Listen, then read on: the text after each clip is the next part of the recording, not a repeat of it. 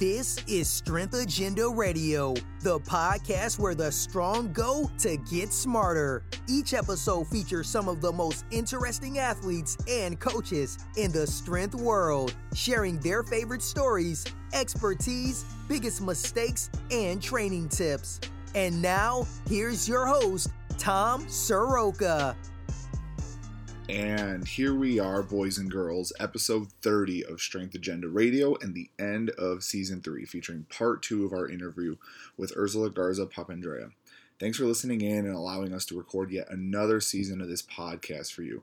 We are already lining up the guests for season four and can't wait to get that out to you guys this winter. Big thanks to our sponsor for this season, Onyx Straps, and for your support in making this thing go. Now, on to our question. Today's question goes Hey Tom, I recently read your article on the Strength Agenda site about breaking up with your coach, and I wanted to know what you consider the qualities of a good coach. Well, that is seriously a whole episode in and of itself, but I will try to give you a few points that I think will help you determine if you have the right fit for you. So here we go.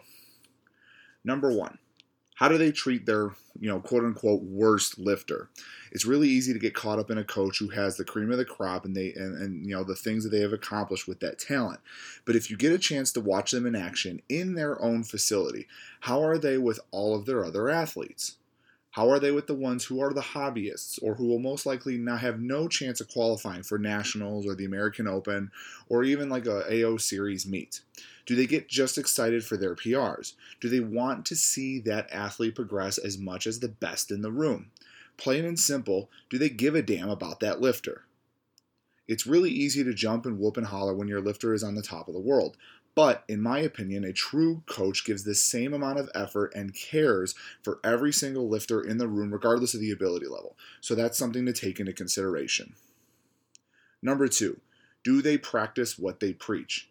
Now, I'm not saying that, you know, the, what has the coach done as an athlete because that's completely different. Not all good athletes make great coaches, and not all great coaches were good athletes. And if we're being honest, it's hard to be really good at both. If you disagree, so be it. That's just my observation. Because when push comes to shove, one side is going to have to give. And if you say you can do both great, ask yourself honestly which hat you're willing to take off when it comes down to it. But what I'm talking more about is does the coach say one thing, whether it's on social media, a speech, or an interview, yet do the opposite in their day to day? Do they preach patience and sticking to the plan, yet they let their athletes be reckless at meets and max out often in training because they are quote unquote feeling good? All too often you see coaches preach equations and methods that they can't fully explain themselves when at the core of it if they all they need to do is just focus on making sure their athletes are making continued incremental progress over time. Talk to old athletes of that coach. Talk to current athletes and see for yourself how they actually are as a coach versus what they proclaim to be on the interwebs. Number three have their athletes actually gotten better See, social media is a wonderful thing as it allows us to see the evolution of an athlete under a particular coach or if they haven't gotten better at all. The true mark of a coach is how long do they keep an athlete with them? You know, how do they keep them from getting better and how do they keep them from being injury free? And, and, you know, that's all these things that we want to take into consideration when looking at developing athletes.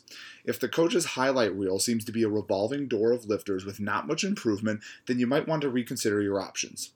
Weightlifting is a marathon and not a sprint. So if you are looking at a coach and they seem to keep athletes around for a while and they are getting better, you might be onto something.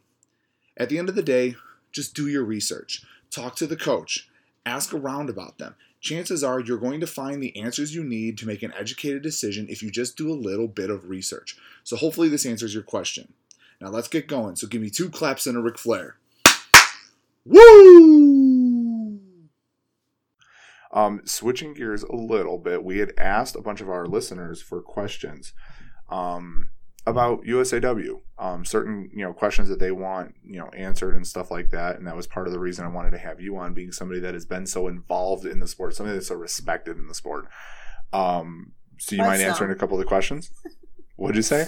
I said by some. By some, by most, um, unless they're on Reddit. Um, but anyways, um, so you down for a couple questions? Oh, of course. Okay, first one that I got, and this one actually interested me because I never thought of this. Like it had come up multiple times, and pretty much people just kind of brush it off to the side. Um, but this was the very first question that we got, and they wanted to know why don't we have a national like training system for the US? Like I'm pretty sure I know the answer to this question, but I'm curious to hear what your thoughts are on like from the times an athlete is identified in the system to the time they're competing for us on the international stage. Why isn't there one unified training system for the United States? Well, first of all, let's just start with the fact that we've never had a system to identify. Okay. So it would be nearly impossible to have a system in place to do all of the rest if we've not even started. We're on square one. Right. Right now, we're on square one. one. And Susie does the scouting and recruitment. She's Mhm. director of that. Yep. And she does an amazing job. And Yeah. they're doing now all these combines and other things to start that process. We've never had that inherent, like, Absolutely. you know school system to identify they have it in iran by the way i asked them i asked them a million questions and one of them was like so you know the kids and public schools they have weightlifting Yeah. um it's like the second or third most popular sport there it's Yeah. soccer then wrestling and weightlifting are like battling for number two Gotcha. um, well, so we don't have that now. In terms of um, in terms of methodology and philosophy on training systems, uh, I think a lot of us are more in line th- with that than people think. yeah. Because most of us, especially my generation of coaches, um, have some sort of like an exercise science degree right. and um, that's my bachelor's. I did a master's in political science, but in my undergrad.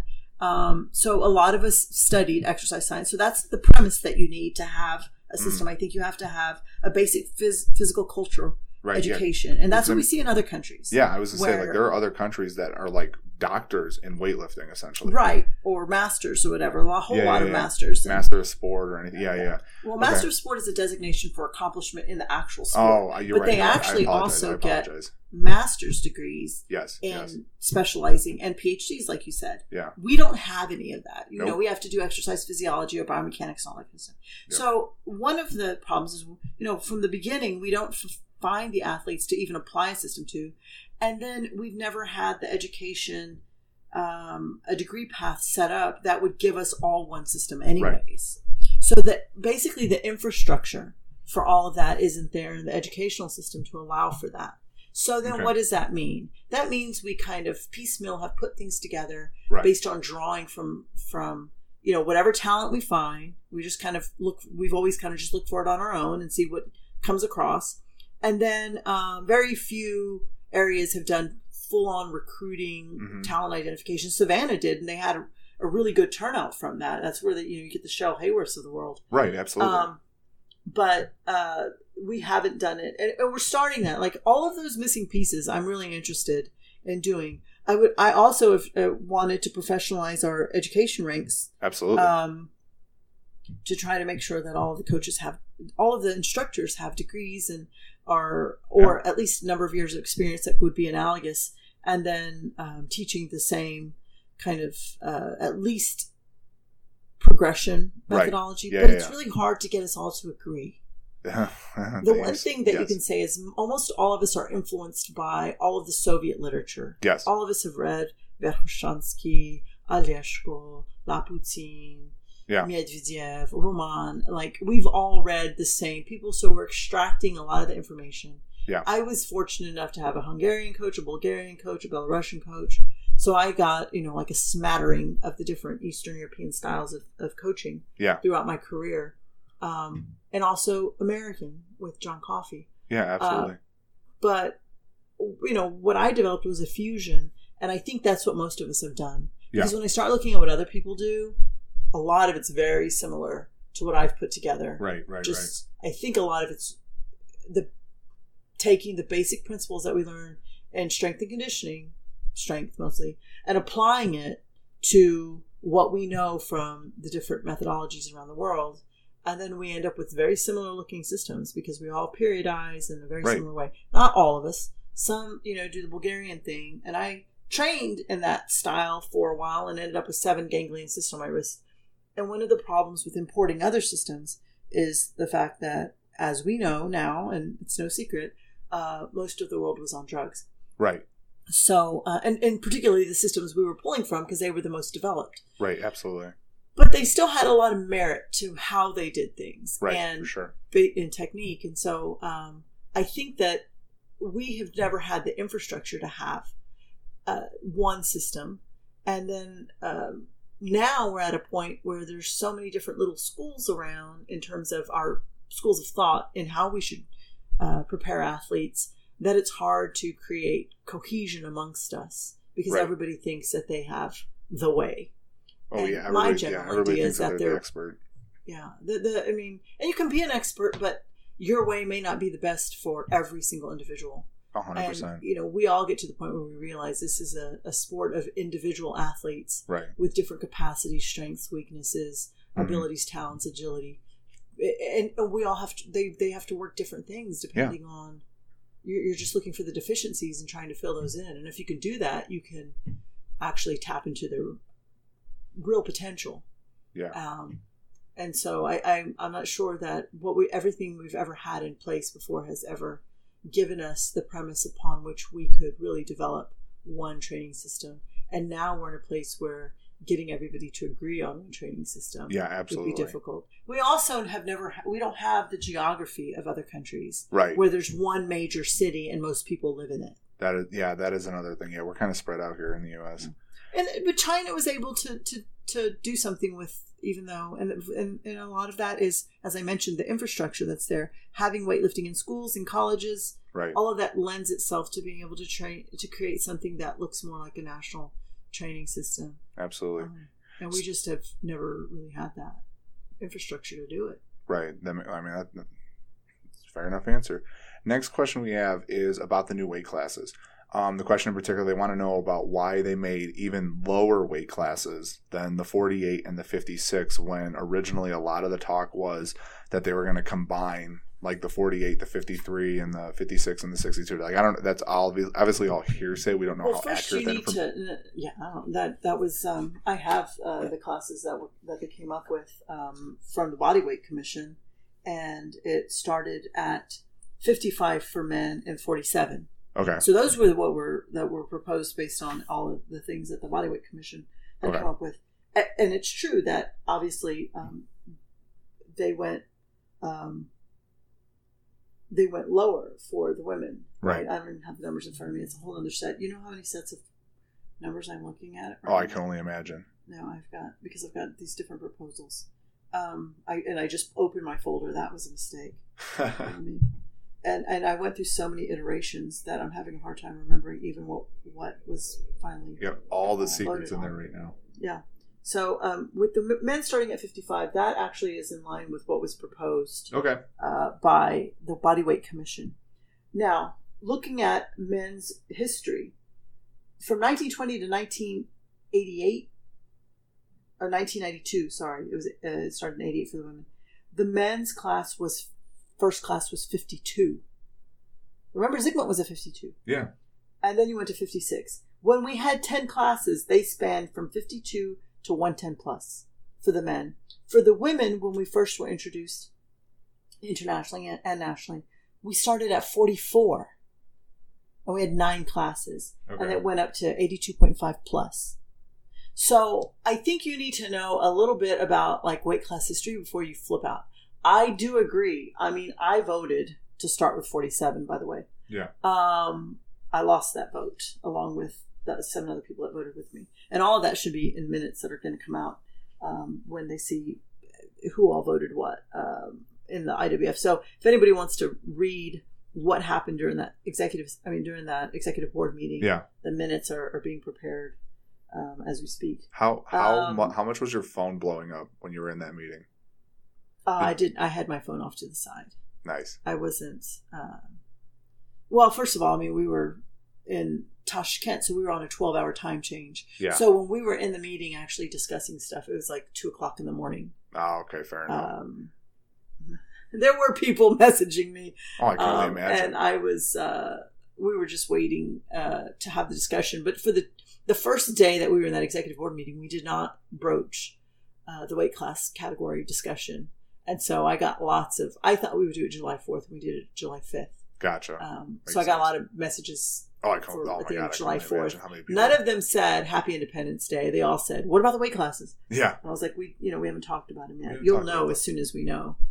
Um, and sure enough, I mean, as soon as the meeting was over, as we were still in the room, and they had already posted on the IWF website what what the classes were. Yeah. It all went so fast. They knew that. I can only imagine. That was But that. the that was the men starting at I think at fifty five is actually, um, I mean that is, um, other than that you know fifty six. I mean that's right in line with what we've seen. Yeah. The men start. They had a fifty two, and then when we switched classes from ninety three to ninety seven, the men started at fifty four, and then when we switched down to having only eight classes for the men is the first time you see us start at 56. So the idea that we're going to ha- go have 10 classes, I think justifies starting at 55. Obviously, I, I'm not happy with the middleweight areas. I feel like there should be more middleweight classes on both. Yeah. But um, it, everything is compromise, Mhm. and the best I could do was uh, really f- f- like fight for the 59 class to be in the Olympics. Yeah. Uh, I think that's my only real contribution because I was about to lose my mind Yeah. um, when they were talking about pulling the 59s. Um, but so that's you know you got to know a little bit about history to, to know why they, Yeah, they started so low. For the women, uh, the classes originally started at 44. Yeah. And then we had 46 and then 48. And I'm just going through the, I'm sorry, yeah, 46 and 48. Those were the different uh, changes. Yeah, so and interestingly, the one that I'm off. looking at right now for Olympic classes, which is, I guess, what we got, starts Okay. at 49. Um, All right. so, So, these are ne- basically like what were being suggested yeah, by a second proposal. good deal, good deal. So our next question, um, this one was I, I, I'm- was trying to find a better way I'm to. still not happy with exactly what we got, but whatever. I think a lot of yeah, I think that there were going to be people on you know either side. Sure, Some sure. people, I, you know, it, it's nobody. I went in. I, you know, gave uh, my advice and my input, and we got what we got. And Yeah. now we're just gonna, like every other weight class change that's happened through our history, Yeah. we're all just gonna adapt. Right, absolutely. Like that was the thing that I, I I didn't understand when people were complaining about the weight classes in particular. It was just like you don't have a say. Like you can hem and haw all you want, but like the fact of the matter is, our higher ups have selected this. Well, it is what it is. Either fall in line or go to another sport. Like But I'm going to tell you how the whole process started. The first thing that the IWF did was solicit all of the member federations Yeah. to send in suggestions. mhm. and then they convened the bodyweight commission and um, th- that committee that they put together which included two americans both the doctor uh, dr lavalley and, and kyle pierce were both on it and so um, we actually had quite a bit of potential input in different areas. The thing is at the end of the day not even their suggestions were what we ended up with. Yeah, everything had to be kind of compromised and i was willing to go with their suggestions um, which the iranians posted um, as you all probably saw from instagram because people were copying their posts. And um, their you know the bodyweight commission's proposals were 55 61 67 73 80 87 95 106 118 118 plus so they um, started about the same but they went up higher um, and I, I mean, they had more classes in that 73, 80, 87 uh, range that I really think should exist. yeah. I agree. Um, and so, and they were able to go draw up higher, right, which was, uh, which was, I thought, good Mhm. um, for the 10 classes. right. And then the women, they started at 47, 51, 55, 59. I thought that was a great, like, I was ready to vote for all of these, but everybody, apparently, you know, other people felt differently. Yeah, And that's why I have all this scribbling. I, I can see here where they were dropping down. They wanted to drop from 47 to 45. The 51 was still there, the 55. Yeah, and that's not even what we ended up with. yeah, Like I have all of these changes that were going, and I was sitting next to Nicu Vlad, who is the chair of the technical committee, um, and I, I often do in the meetings because we're both vice presidents, and he was the one that had is on the sports program commission, and so he was ultimately like the bodyweight commission stuff reported to them, and then they came to us along with technical committee Mhm. suggestions, and I thought these were really sound, and there was a lot of science, and um, work behind them and lots of iterations that had been tried. Yeah. And I was making fun of him because all during the meeting on the 4th, he was just sitting there writing different combinations and doing stuff. And it's really tricky because once you want to change one, you've got to start changing others. Yeah, and absolutely. it's like the snowball It's effect. Yeah, it's a formula. And I was like, just stop, Nicu. And he's like, no, I have to, I have to. And then, and I'm sure you know who Nicu Vlad is, Yeah, right? yeah. The Romanian, um, the RDL person. Yep. And then, um, the night that night I came in and we had all gone to dinner and I, I was kind of lagging behind and I'm walking through the lobby and I see him there by himself at a table with a bunch of paper writing numbers and I started making fun. Of him. I was like, oh, I'm like, when are you going to stop writing numbers? He's like, no, no, we have to get this right. They were really trying, I think, so hard to just incorporate what everybody wanted. Yeah. It became more complicated than it had to Oh, be. of course. That's always how it ends up. Yeah. So our next question, um, I like I said, this one was uh, worded. I wouldn't say weirdly; it was worded differently. So I'm trying to be the, the most PC way to word this. Essentially, they want to know what resources are available for lifters that are in like lower lower socioeconomic statuses, um, uh, minorities, things along those lines. Like, what kind of resources are there available, or are there, um, yeah, I guess just are that are available for them to get involved in weightlifting and give be given the same opportunities that somebody. I apologize for that. Um, that that be given them the same opportunities as for, you know, somebody that might be in a little bit of a better situation to get involved in weightlifting and advance their career, you know, towards like the Olympics or international competition. Well, I grew up uh, in a really bad neighborhood with nothing and managed to go to the YMCA. Yeah. Um, and I think that at least just getting some lifting in or learning the basics. Like Mhm. I was lucky that I had a brother who lifted weights and he taught me how to lift and there was muscle and fitness and I just did whatever they Yeah. did in that magazine. And I ended up fortunately not looking like any of them.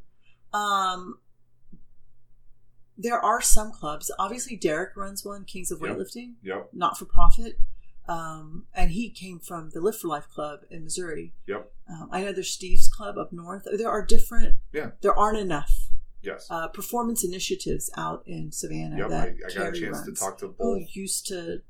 Uh, we both trained at, at the Austin at Austin Community College. We got lucky Yeah. because we had support from the local community college, and Mark Henry came along. And when Mark Henry came along, because I was lifting years before him, but when he stepped on stage, Right. uh, or came into the the scene, um, there was a willingness to to to provide more support in terms of getting equipment. So we at least had good equipment. Um, I was also lucky because John Coffey uh, sent us to competitions. I really got lucky. I think as did somebody like Jody, who was one of my athletes, that we had that. Um, in terms of resources, you know, unfortunately, USA Weightlifting pays athletes who are performing.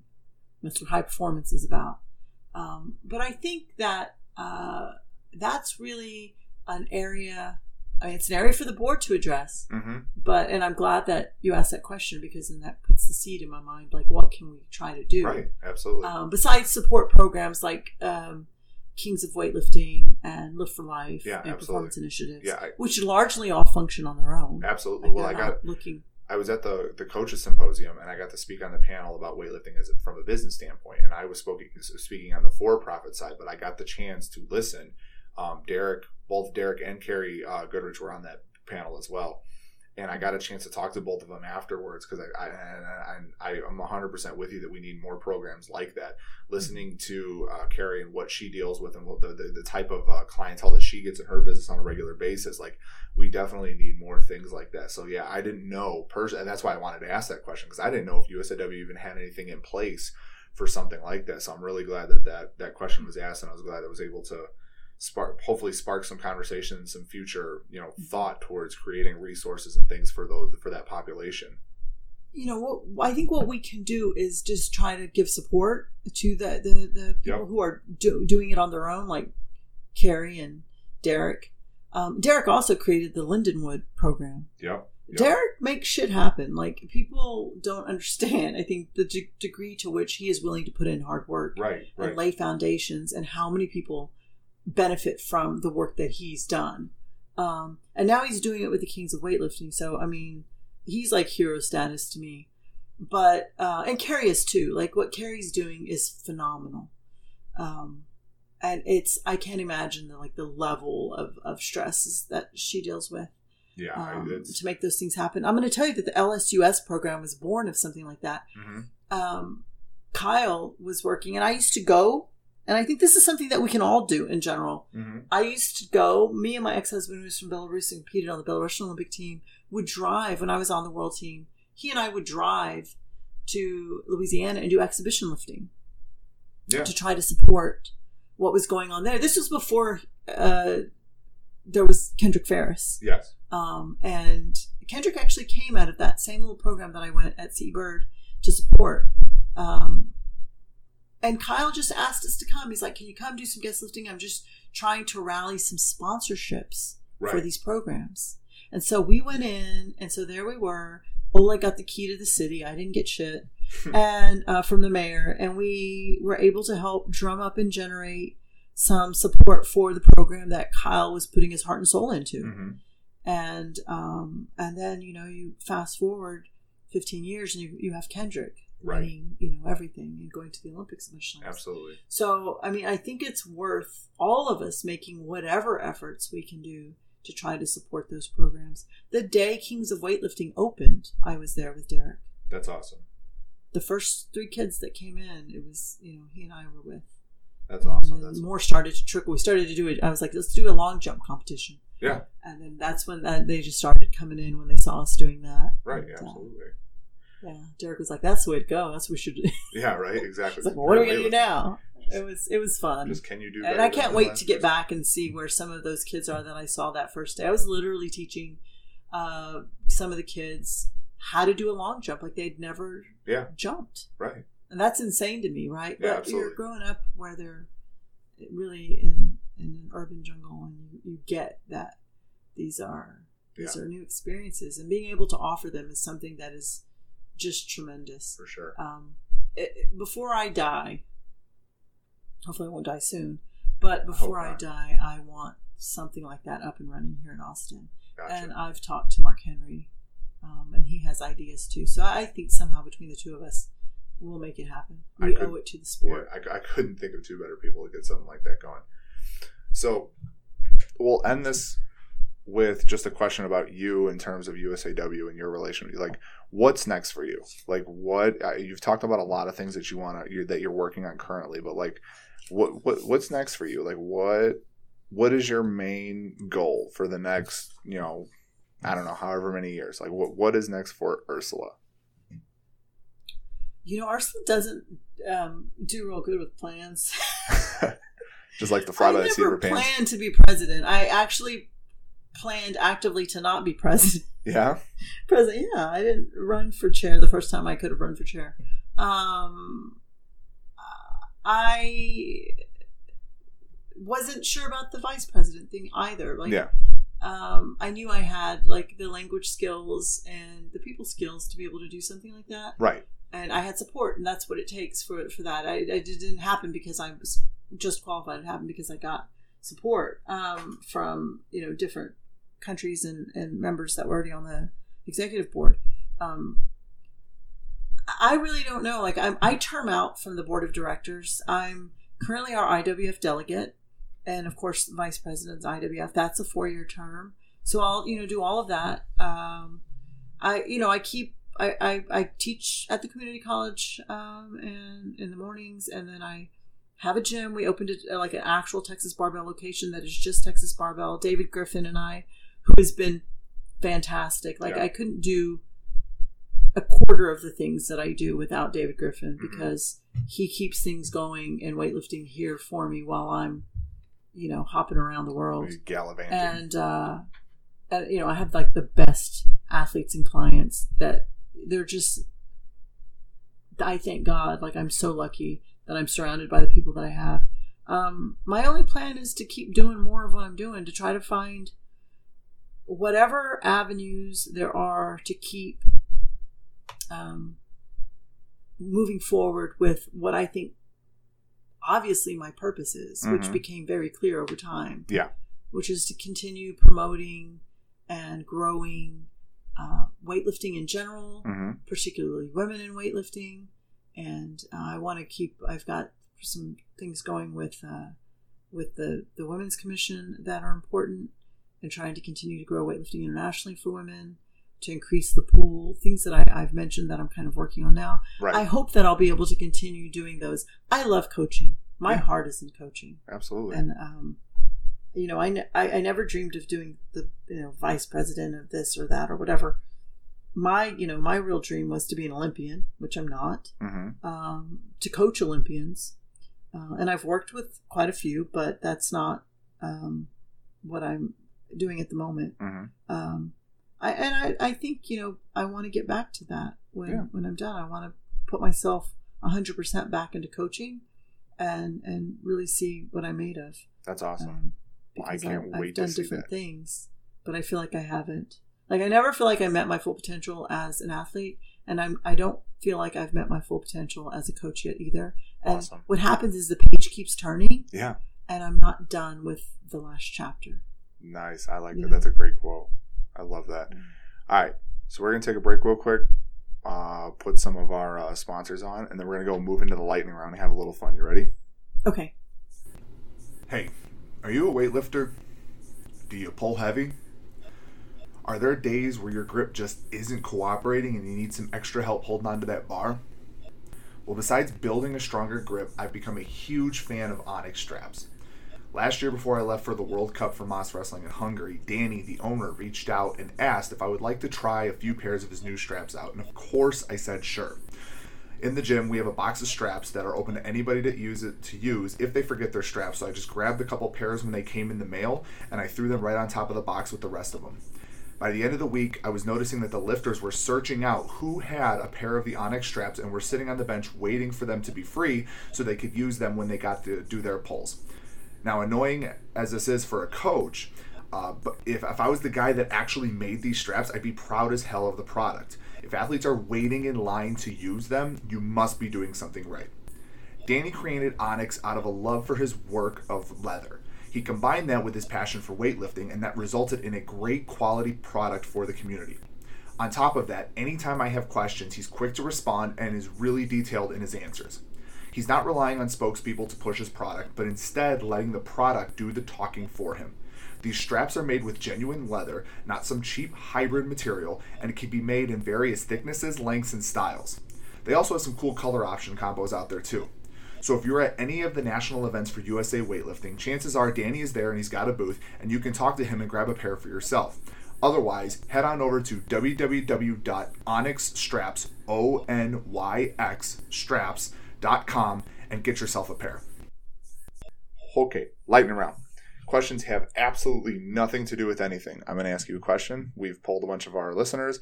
Uh, we do that a lot here, if you haven't figured that out. And you're just going to give me the first answer that comes to your mind. Okay, we'll start a little bit easy, and then we'll kind of progress on from there. These and just literally Are you going to just thing- stump me? Yeah, that's kind of the I'm point. going to feel like Jeopardy. I'm just going to sit here with no Yeah. answer. Yeah, yeah, it's, it's kind of like Jeopardy. Um, first question: Who's winning in a fight, Batman or Spider Man? Spider Man. Why? I didn't know there was going to be Oh, come on now. There's always there's always a trick. Come on now. Why? At least he's just more. He's more agile. okay. You are you are you going off of the premise that Batman's just a normal dude? No, I, I mean he's a superhero, but he's got that plate thing on. That's going to restrict how he moves. Okay. Oh, Like, so you're, go- you're going you're going with just the straight up athleticism. straight up with the gear. athleticism. Okay. Okay. I can Yeah. get with I can get behind that. All right. Um, if you could walk up to any person, I, I have I, I'm stuck between two, but I think I'm, I'm I want to I really want to hear personally this answer. You have the ability to walk up to one person um, in the entire history of the world, and you get to kick them square in the shin with a steel toe boot. No repercussions, no nothing. Who are you kicking and why? Stalin. Stalin. I like it. That was quick. That was a quick response. I'm going to ask the other question now, too, because I want to hear this answer. You're looking at a map of the United States. All 50 states are out on there. Um, you get to push a state like it's a button, and that state disappears off the map for the rest of time. What state are you eliminating and why? God, that's hard Thought provoking. because the ones that I immediately think of are just low populous states so that you minimize collateral damage in terms of how many people disappear with the state. Spoken like a true politician. And that's, that's true. Um, but then you start thinking of where do the most douchebags live? That's where I always go first. I, I So, well, yeah. So then you can get rid of a lot of douchebags at one time. Oh, I'm not, I can't even say where I would. You can imagine where the button would get pushed on that one. yeah, right. So let's go with the collateral damage response. And I can't even do like Oklahoma because that's where the Indian reservations are, and that's just that That's would be mean. messed up. All right, so what state? You got to pick one. Oh, geez, do I really have to? Yeah. Yeah, you kind Okay, of it's gonna have to be.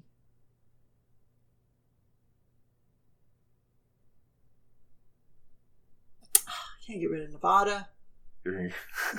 That's where I went. okay.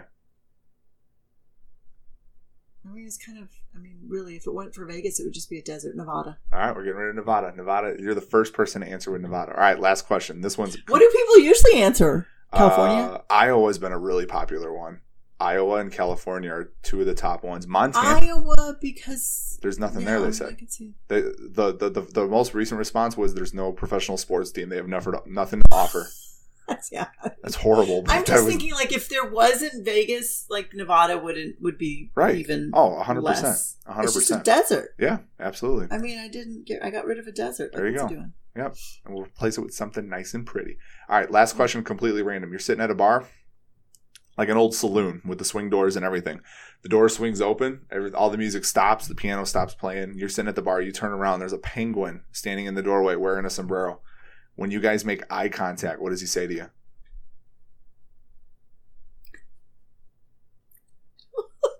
Penguin. Where do you get this shit? what does he say to me? Get me a cold one. All right, there you go. That's all it is. All right, plug time. Where can people find out more about you besides Reddit? No, that would not be where. Um, that is just talk about if you can put your a finger on, a button and make something it? Disappear. I- yeah, I, am with you 100% on that one. I would very So plug that. time. Let's plug Texas Barbell, Ursula, all the stuff that you're involved in. Where can people Well, find have, more about I it? I have a, a website called Weightlifting Wise, Yep. and there's it's a really crappy, low level. I'm not high tech, But it's a I, cool I mean, logo. I'll s- still, yeah, the logo was the only thing I, I really invested in, and um, but it has some of the stuff I'm doing. Cool. Um, like I'm doing a snatch clinic this weekend. I'm teaching an Art of Coach of Weightlifting course in San Diego Very cool. uh, at the end of August. That'll be a nice little trip. uh, teaching uh, two USA weightlifting courses in Honolulu hmm um, on the 18th, 19th, and 20th. Oh, how'd you land Uh, that gig? It's not really a gig, you know. Like USAW doesn't pay for you to go, I know. Yeah, no, I, I know. I know. so I, I might break even. Hey, You know what I'm saying? it's, Like I'm, better I'm, than, it's better I might- breaking even's better than losing money on those. Yeah, but I'm gonna fly in, do the course, and leave. It's not like I'm gonna hang out on the beach. Fair enough. Fair enough. It might. I mean, I'm gonna honestly some the, the one hour sitting on in Waikiki on Mhm. the beach was probably worth all of the rest of the crap There when I go. did go. There you go. Um, but I've been a couple of times. Um, I go to Take and Not Given with Claire and Mike Caro. yeah. and they're awesome. Yeah. So I mean, basically, I I would do anything they asked me to do because they really put everything into their weightlifting gym, and that's you know admirable. And if they're doing it, then you got to reciprocate. Oh, for sure. 100%. So, So, so um, what's the name of the website, which is weightliftingwise.com? Uh-huh. Very cool. All right. Well, Ursula, I thank you very, very much for this. This was awesome. I'm Of glad we finally Thank got you, to do Tom. this. Um, I will let you get on with the rest of your day. And for Night. those who need to find out more about Ursula, check out weightliftingwise.com. And until next time, take care. Thanks for listening to Strength Agenda Radio.